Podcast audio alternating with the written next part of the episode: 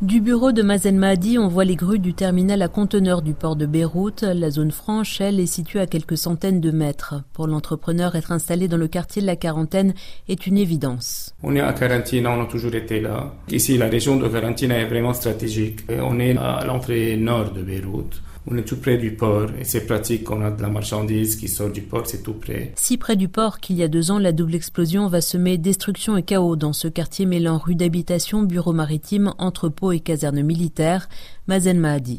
Alors ici, c'était la catastrophe. Il y avait un brouillard jaune, c'était vraiment la fin du monde ici. Mais je me suis débrouillé pour prendre ma voiture et j'étais à l'hôpital parce que je suis un peu touché. Mais c'était pas grave, c'était juste quelques éclats. Mais c'est bon, on n'a pas le choix, on doit tout recommencer de nouveau. Et c'est ce qui s'est passé. Il y a eu des NGO qui sont venus, qui ont tout rénové. Et ça va mieux maintenant. Le quartier est devenu beaucoup plus beau qu'avant. Les façades des ruelles habitées ont été ravalées, mais l'émotion affleure toujours quand on parle du 4 août 2020 avec les habitants, comme dans la voix de Fadia Zarour. C'est difficile que quelqu'un oublie un jour comme le 4 août 2020.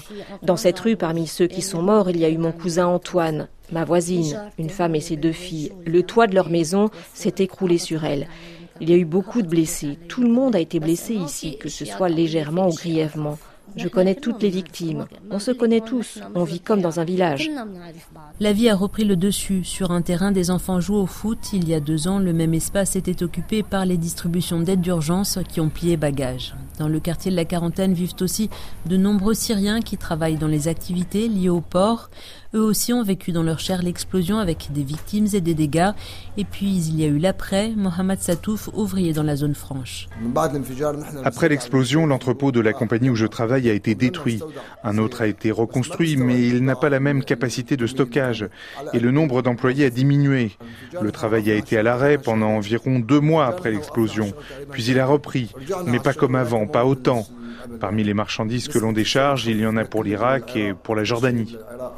Les lieux de l'explosion au port de Beyrouth n'ont pas été réhabilités. Les entrepôts encore endommagés sont visibles depuis les locaux d'Imad Constantine, un opérateur logistique. Le port va rester un symbole. À la fin, nous ne sommes pas un pays d'industrie, ni de production, ni d'agriculture, ni même de tourisme. Cela dure au mieux un ou deux mois par an. Toute l'activité est tournée vers le port et l'aéroport. Nous sommes un petit pays. Un petit pays happé par une grave crise économique et financière qui rend aujourd'hui les conversations lourdes. C'est vers le passé que se tourne Fadia Zarour pour évoquer d'autres souvenirs à la quarantaine. Quand nous étions enfants, nous allions nous baigner à la mer, à l'un des bassins port. Il y avait comme une plage. Tous les habitants du quartier y allaient.